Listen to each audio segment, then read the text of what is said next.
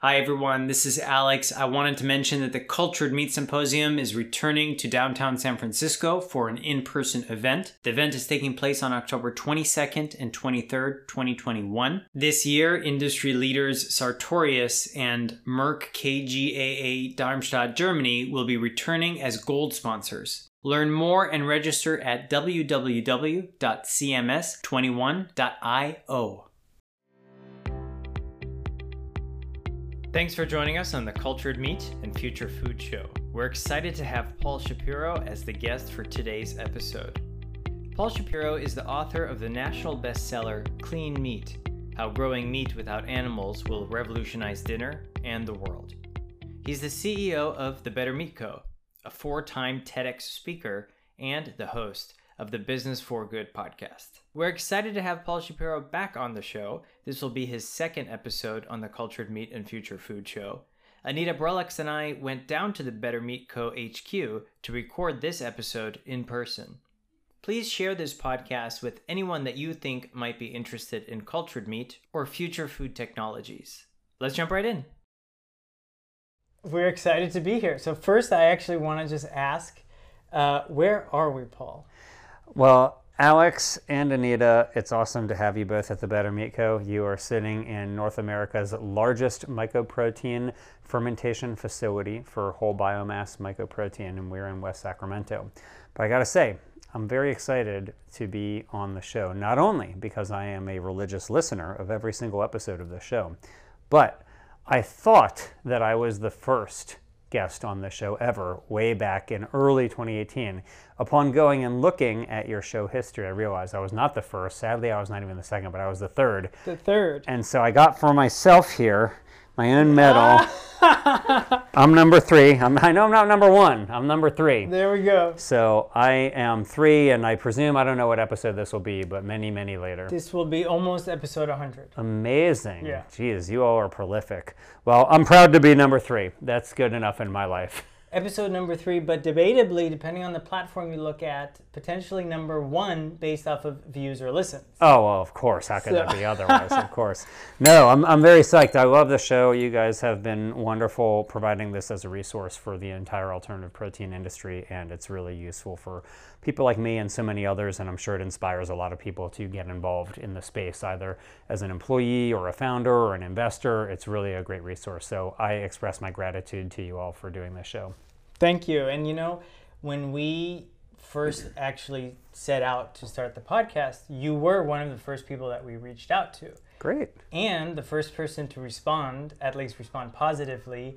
And after you responded, we thought, oh man, Paul Shapiro, author of Clean Meat, like this industry is going to be booming and they're very welcoming like they as in like everyone that was in the industry which at the time really funny to think that there were not enough cultured meat companies or even like profiles for us to profile so that's when we expanded to like cultured meat and future food ah, i'm really glad yes. we did but now it's i mean that's how you've gotten to 100 episodes. Yeah. you have to expand it out just not to be culture meat only. Absolutely absolutely.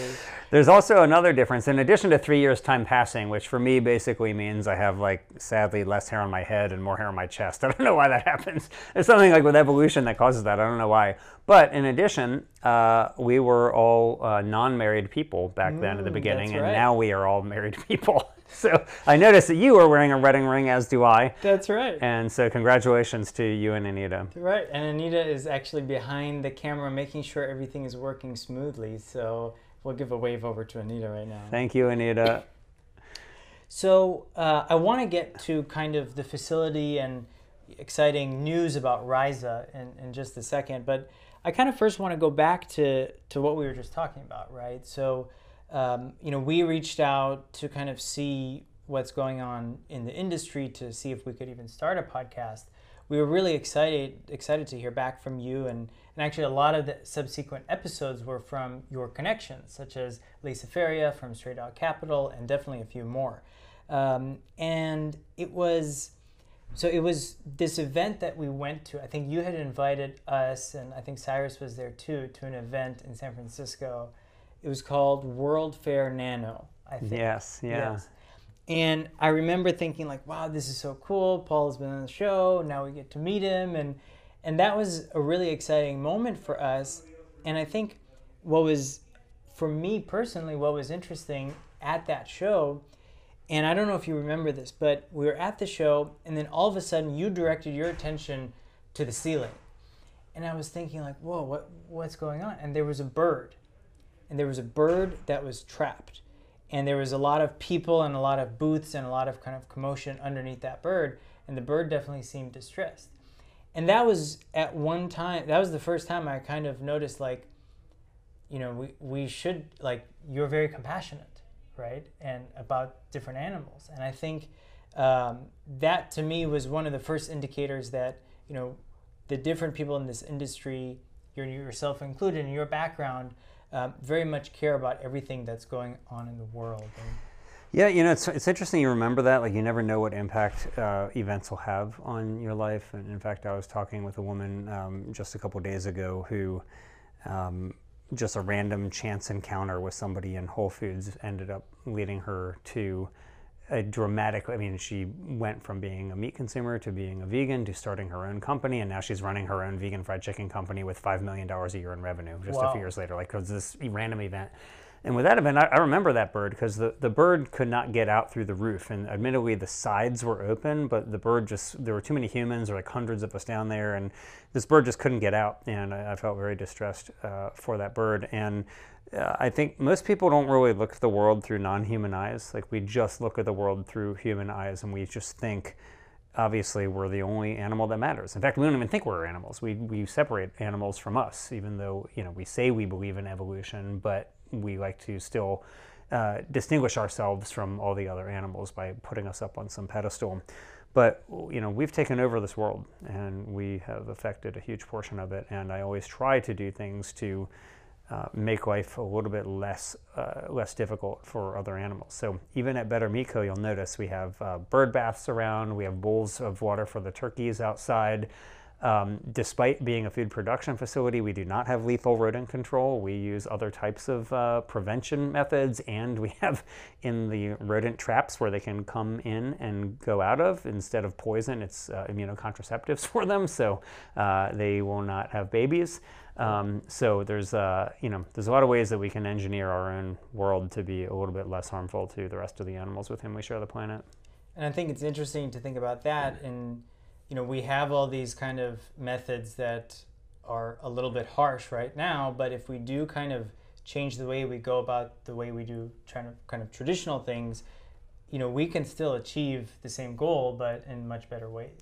Yeah, well, just to use the rodent example, we don't have any problem with rodents here. Like we we don't they're not here because we're mainly engaged in preventive measures. But I think also, you know, you contemplate uh, just to go to the meat example. Um, you know, I'm not the first one to say that most people don't eat meat because animals were tormented and slaughtered for it. They eat meat really in spite of that fact. Uh, they eat meat because they enjoy eating meat. They like the experience of eating meat. And so we need to find ways to replicate that experience for people that gives them the same amount of enjoyment but that doesn't involve such a heavy footprint on the planet and on public health and on animals and so on. Um, in the same way that, let's say, digital photography still enables us to capture our memories, but we just do it in a better way. Um, it's not saying we don't want photography, it's just saying we want a better way to take photos.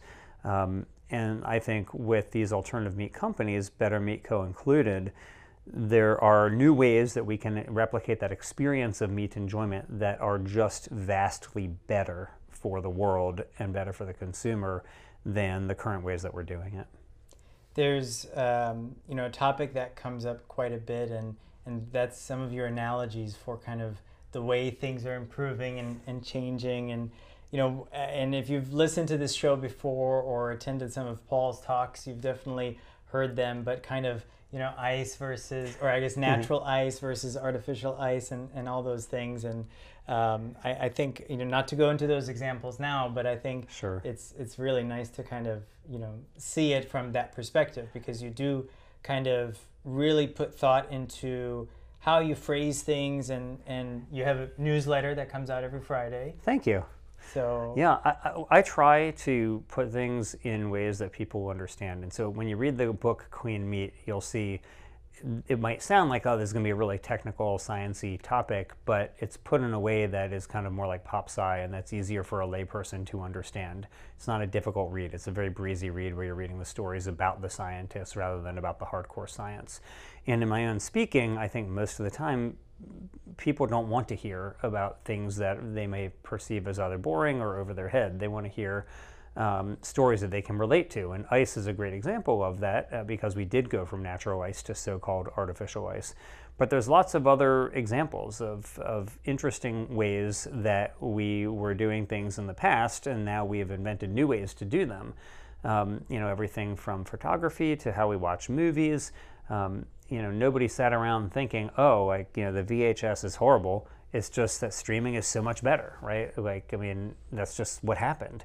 And the same is so with meat. I don't think that most meat consumers are sitting around thinking that they hate meat. I think they think I love meat and never want to give it up.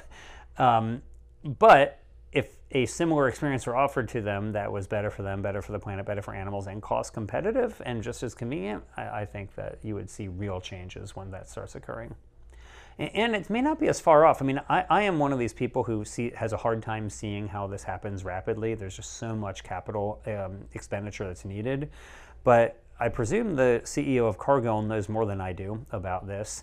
And in an interview this month, we're recording this in June 2021.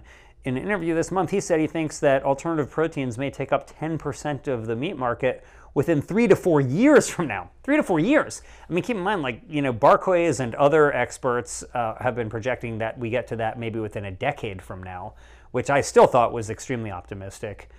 I mean, keep in mind, it's under 1% right now, you know, in terms of volume of meat sold. And to go to 10% in only a matter of a few years, even if it were a decade, that would still be pretty monumental. Um, but to see the Cargill CEO saying that he thinks it might be 10% by three to four years from now, uh, that gives me a lot of hope that that there could be a, a, rapid shift that will have some type of exponential growth phase here. Absolutely, and I think you know on that number, I think of of milk and almond milk and and now if, if somebody is has regular milk in their fridge I, I kind of ask them like oh why yeah, right? yeah. And, and, so i think i think you know hopefully at that barbecue you know for example you know it'll be the same thing whereas oh, why are you using this like you know animal agriculture type of real stuff you have? Yeah, so. yeah. You might not even call it the real stuff any more than we think of a digital photo as a fake photo, right? right. Like nobody says like, oh, like no, nobody looks at this and they're like, oh, why don't you have a real phone? Yeah. You know, like this isn't a fake landline. I mean, this is a real phone. It's just right. doing something in a far different and better way. And so I suspect, I mean, I, I too have thought that when I see people who have cow's milk, I'm like, like it's almost i mean i know it's still the majority of the market but in and so maybe i live in a bubble but when i see it i'm like don't you know? Like there's so many better options out there and they cost the same a lot of the time. Right. Um, so anyway hopefully that will be the case with meat um, in the somewhat near future but we're working hard to make it happen. And i'm excited to talk more about rhiza um, and well, actually, before I do, you know, another thing has changed over the last three years is that now there is a new podcast out there too. uh, maybe not so new anymore, but um, you know, and and I, I'd, I'd love to kind of get the synopsis um, for the audience, and if you haven't heard already, you'll you'll hear about it in just a second. Um, but in addition to your podcast, um, the Business for Good podcast, there's also been a lot of other great podcasts that are popping up, and and one of them I think you were recently a guest on uh, Doug Grant's uh, Brave New Meat yes. podcast.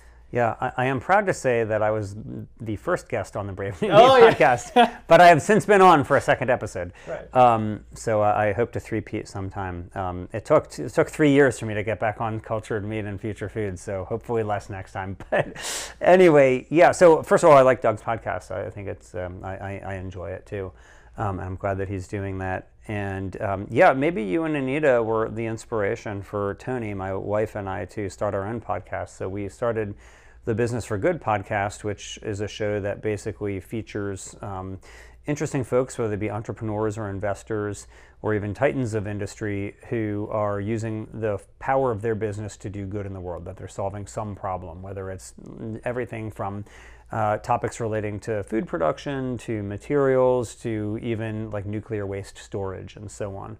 So um, it's been an exciting time. Sadly, Toni ceased her co hosting after the first uh, 20 or so episodes. Um, and so now we're almost at uh, episode 70. Uh, so we have a we must be coming at a slower frequency than you guys, um, but it's a um, it, it's a fun time. It's a lot of work, as you know, I'm sure.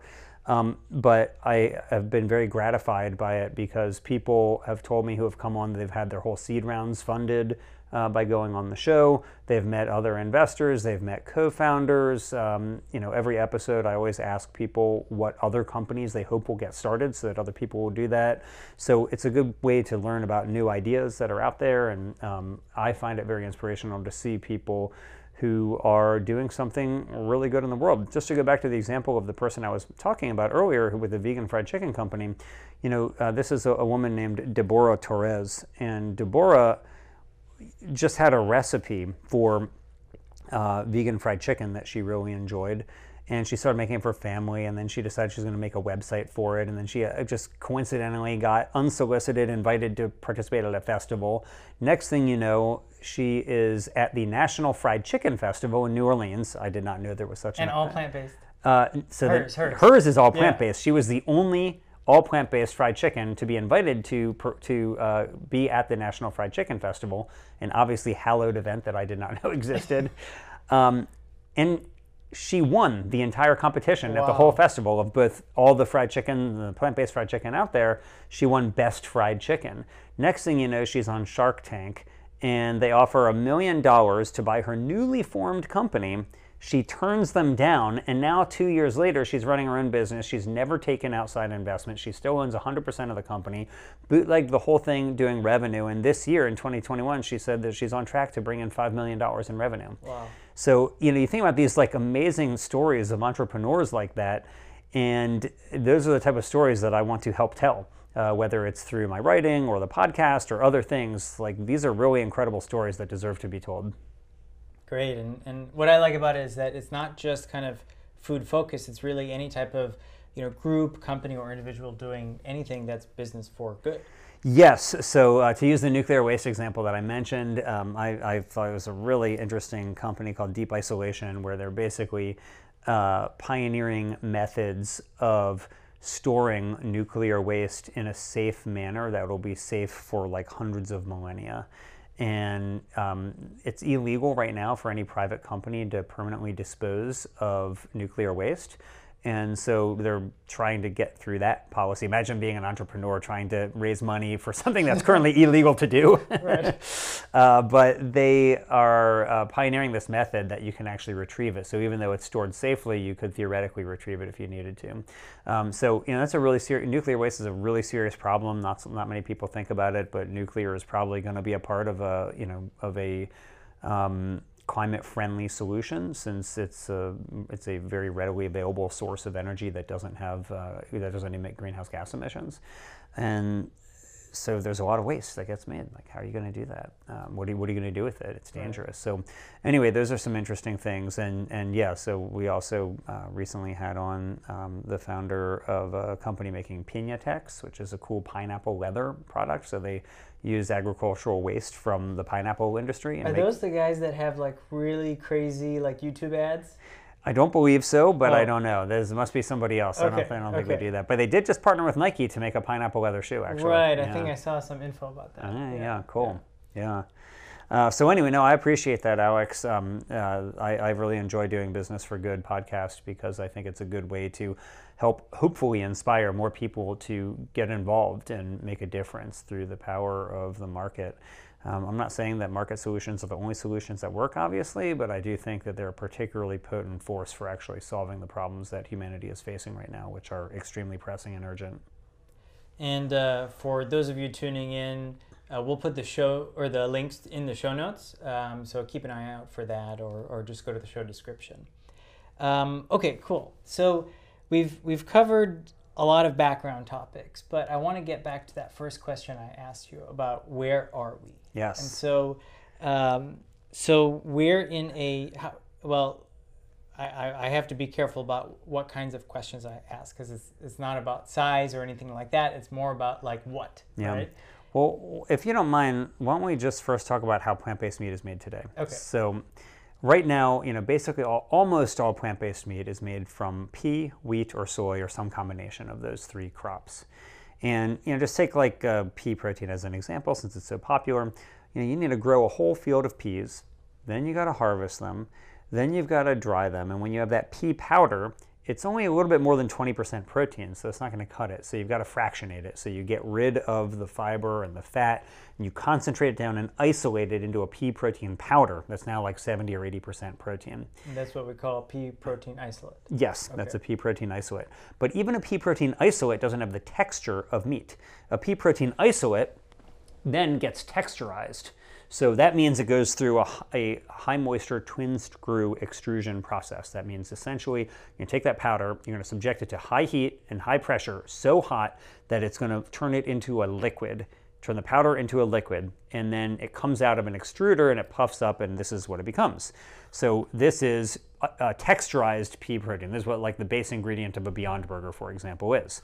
Now, when you eat this, what you'll notice when you eat texturized pea protein on a, just like this basis is that first of all, it doesn't taste good. Uh, second, it also uh, does not really become that meaty of a flavor. So you can, for example, here you go. You can try this, Alex. You can do a little. There you go. Okay, here, let's So- try it. Yeah, so you can try that. So what you'll notice is that when you put it in your mouth, you start chewing it, it does not have a meaty type texture. I mean, it tastes more like flakes, almost like corn flakes to some extent. It's actually not bad. I, I don't, I don't dislike it, but No. it does have an off flavor. Like it has like a little bit of a bitter flavor, and that's why a lot of plant-based meat companies end up utilizing uh, masking agents to cover that up. Well, now you can try this. We're going to talk about what this is, but this is Rhiza, so this is on a dry basis. So you know you can taste this. You can see here, this is Rhiza. Put it in your other hand so you don't Yeah. do that. There you go. Okay, and what you'll notice is when you start chewing it, the texture. Well, uh, let me. Is it meatier?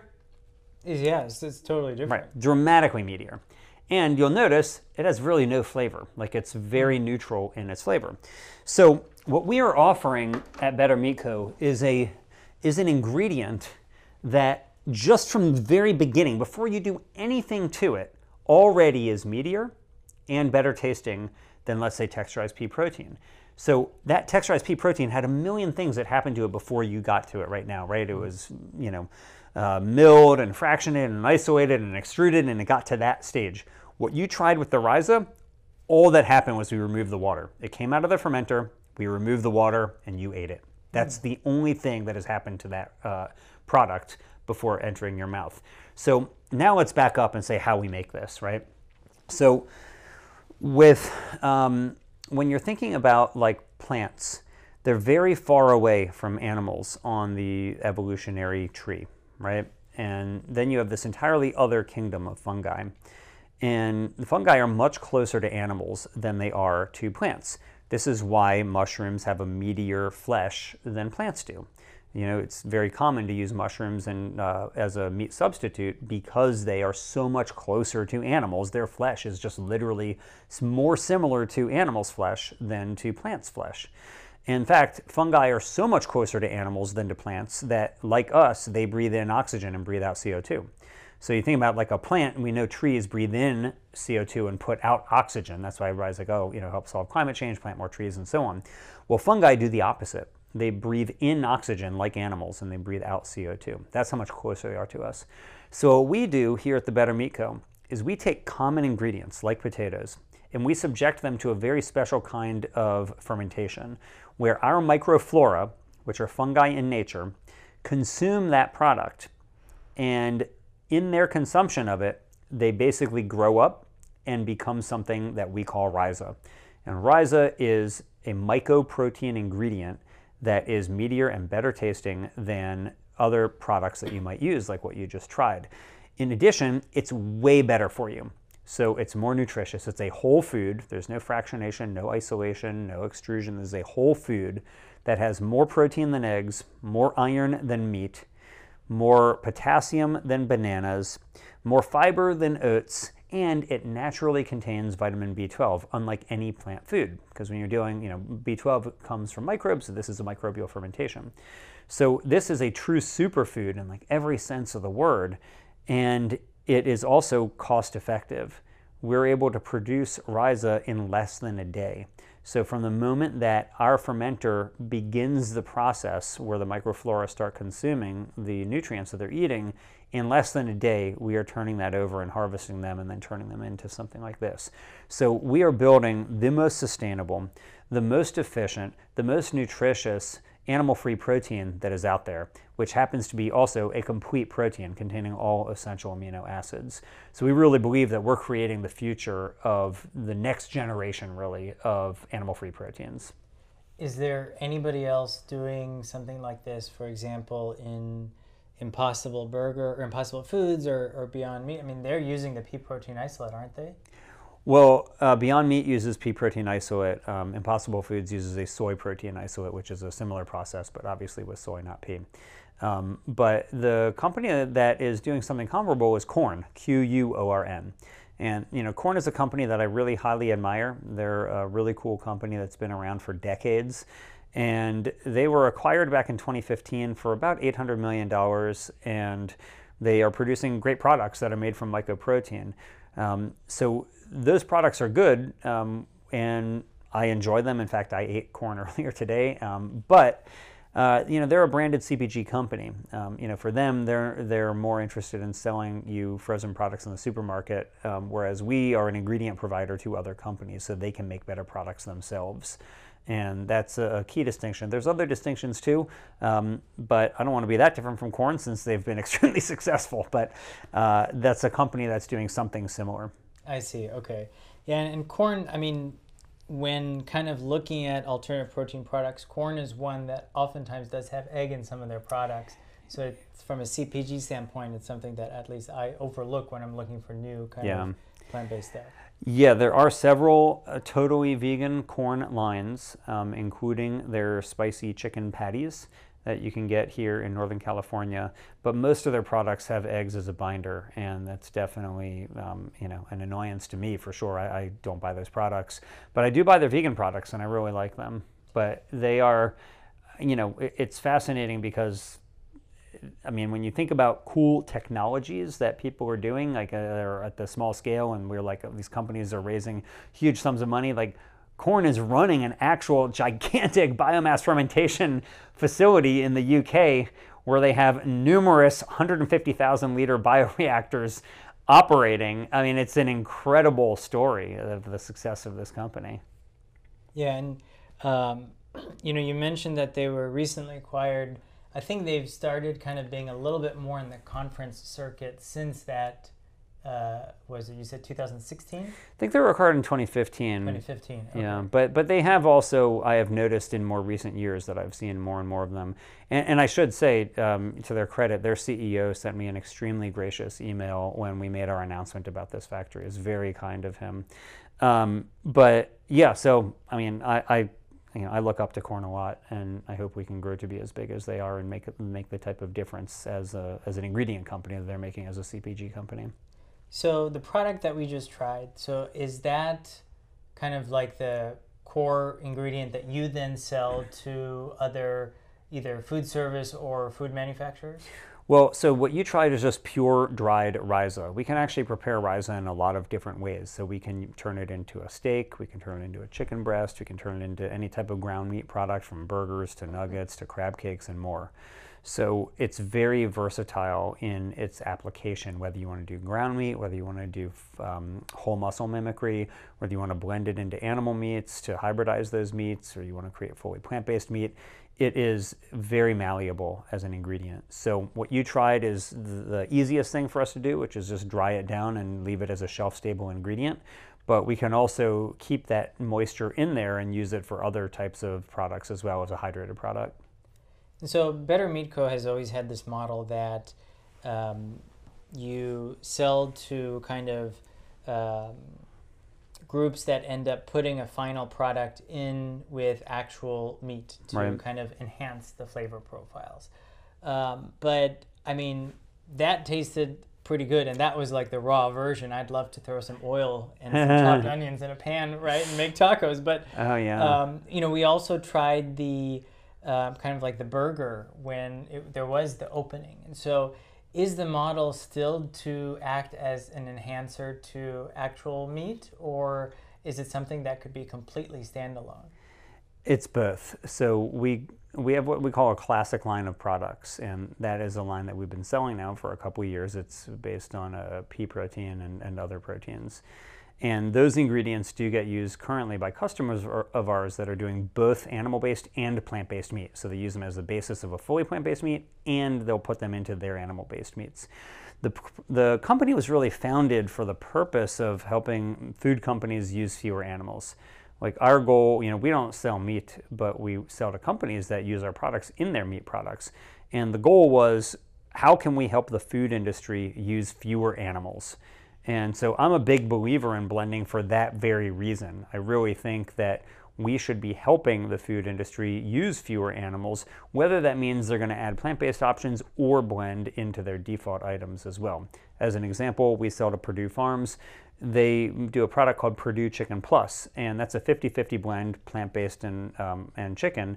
And that product is in 7,100 grocery stores. It's performed very well for Perdue. Um, it was named the best tasting frozen chicken nugget in America by the Food Network. And it's now grown from 0% of their sales a couple years ago to now 20% of their frozen chicken nugget sales. So, you know, it's pretty remarkable that for a massive company like Perdue, 20% of their frozen chicken nugget sales are a 50 50 hybrid blend. So, uh, that's the type of thing I think that we can help big food companies use fewer animals, and that's great. But I understand that Rhiza is so much better than the plant proteins that are available today that there is a high demand for fully plant based usage of it to improve the plant based meats that are out there. Uh, so, for example, um, the Plant Based Seafood Co., which is another startup that does, as you can imagine, plant based seafood, um, they really like it and want to uh, put out crab cakes later on this year that are fully plant based crab cakes with it. With Um, Rise. Yes. Oh wow. Okay, Yeah. cool. Um, but also, you know, we, in our press release when we announced the product, uh, Johnsonville Sausage was quoted in there about how promising they find it as well. So there's lots of options for us here, um, and demand is already dramatically outstripping supply at this moment. Um, but we're going to build a full-scale plant. This is just a demonstration plant. You know, in, in fermentation, you have like four different scales. You've got bench scale, pilot scale, demonstration scale, and then full scale. This is our demonstration scale plant. This is our corporate headquarters. It's our R&D headquarters, and we want to sell the products that we make here. But you know, we're still limited to being only able to produce thousands of pounds a month here. We need to be able to produce hundreds of thousands of pounds a month, and that'll be our next plant that we're going to build.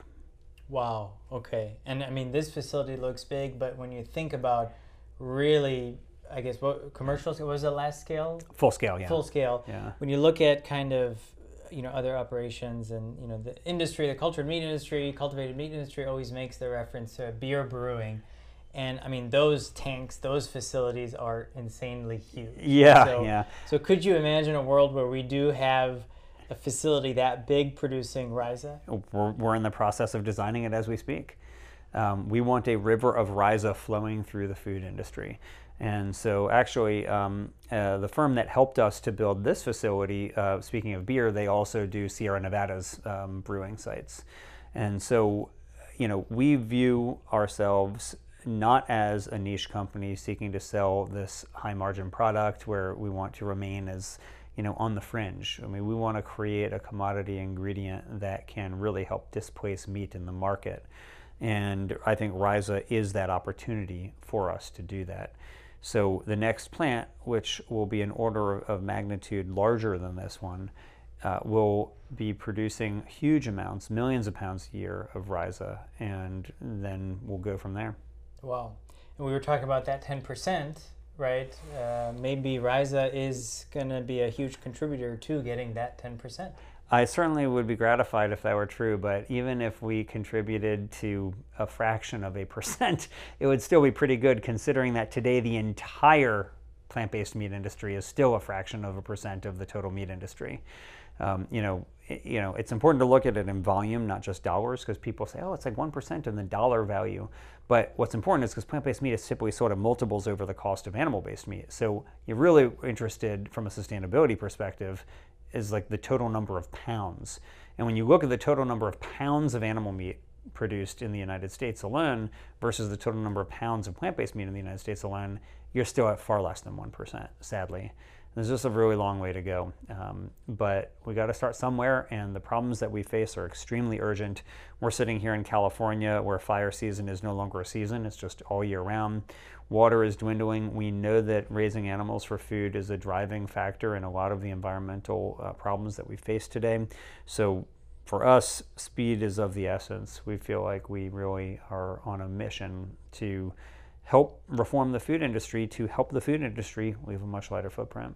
Yeah, and I think when you look at speed and what your team has accomplished, I mean, that episode three years ago in 2018, I think that was before Better Meat Co. was officially founded, right? When we recorded, yeah, that's right. In fact, when it aired, it was true also. So, uh, yeah, that's right. I think it aired in April of 2018. I don't think we incorporated until May of 2018. So, wow. yeah, yeah, it's a remarkable. Um, and I'm also particularly heartened that you all now have moved to our area. So we're psyched to have you as neighbors. And, and, so we're in West Sacramento now, and Anita and I are actually not too far. And it's actually interesting that we're starting to see more companies move out here. Some of them in the in the cellular agriculture space.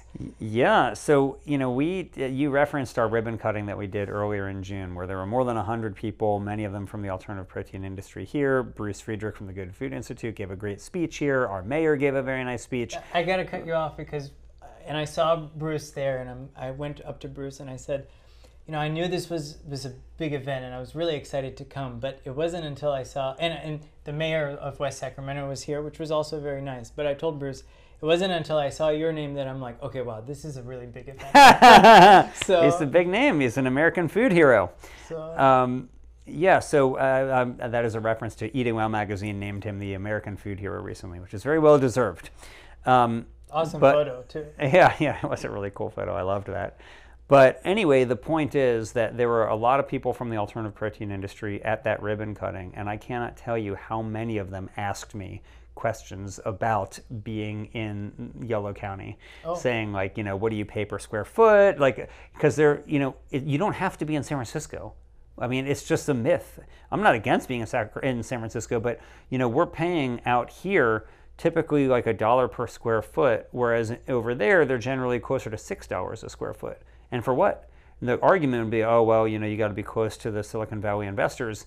Well, we're still close enough here. But second, I mean, a huge amount of the money that's funding the space is no longer in Silicon Valley. Even the VC world is diversified, uh, geographically speaking, around. So um, then the question is, well, can you attract talent outside of San Francisco? And what we found is a lot of people don't want to live in San Francisco. It's just too expensive, and the quality of life is just way better uh, out here. Honestly, I mean, uh, my wife and I work hard to give our dog a better life, and we think he has a better life here than he would there. So um, I, I, just don't really understand the lore of being in in, uh, San Francisco or, or the East Bay right now, given the pricing situation.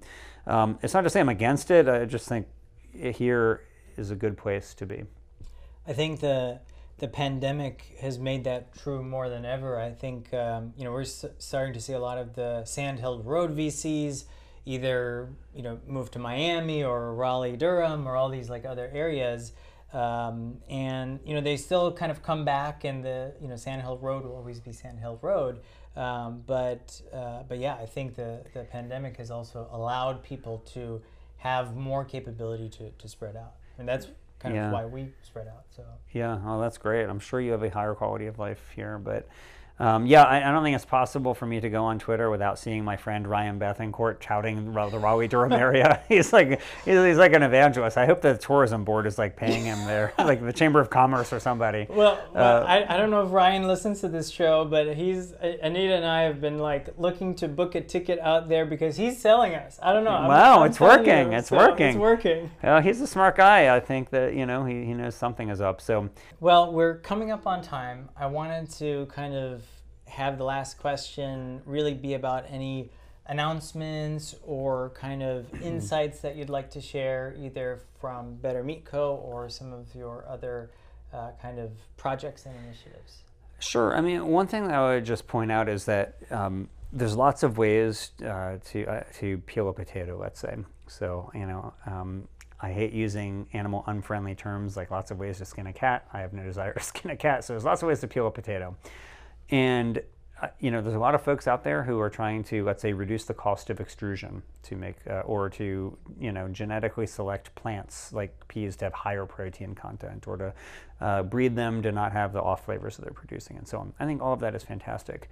But the microbial world really does offer us lots of opportunities to very efficiently produce new types of products that can work really, really well.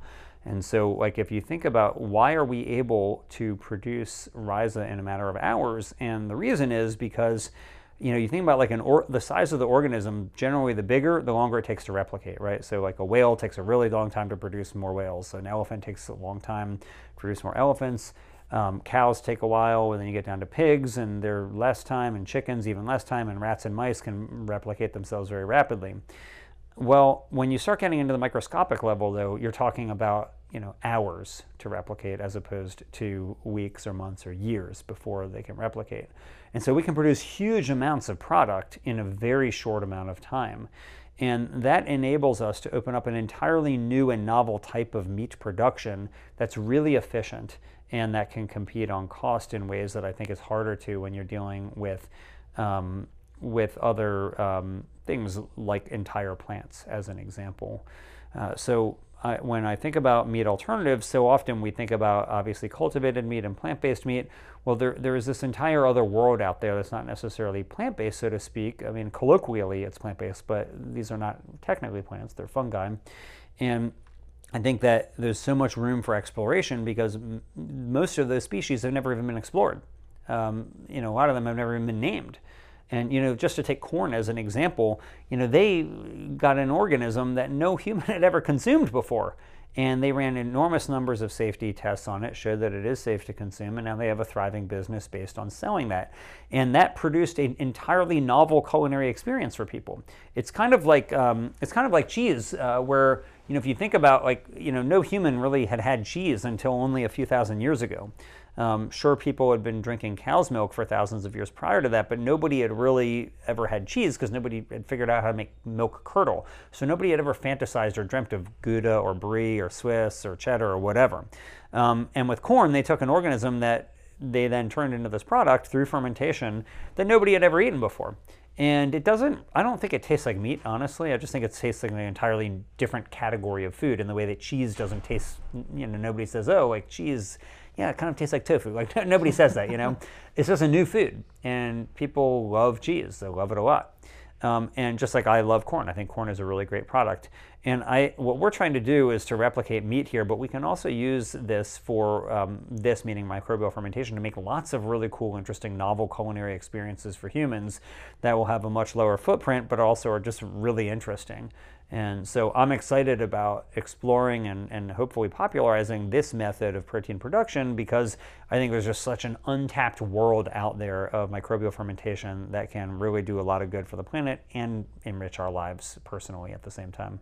So if there's a startup listening and they want to create a, I guess, a Rhiza based food, is that an option? contact us. We'll get you some samples. We'd love to work with you on it could be the next wave of uh, food products. We hope so. Paul, thank you so much for being a, a, guest your second time around on the Cultured Meat and Future Food Show. It is my great honor. I love the show, and thank you very much. This is your host, Alex, and we have Anita uh, doing the tech behind the scenes, and we'll see you next time. That's how you know the pandemic is over when you do an actual handshake.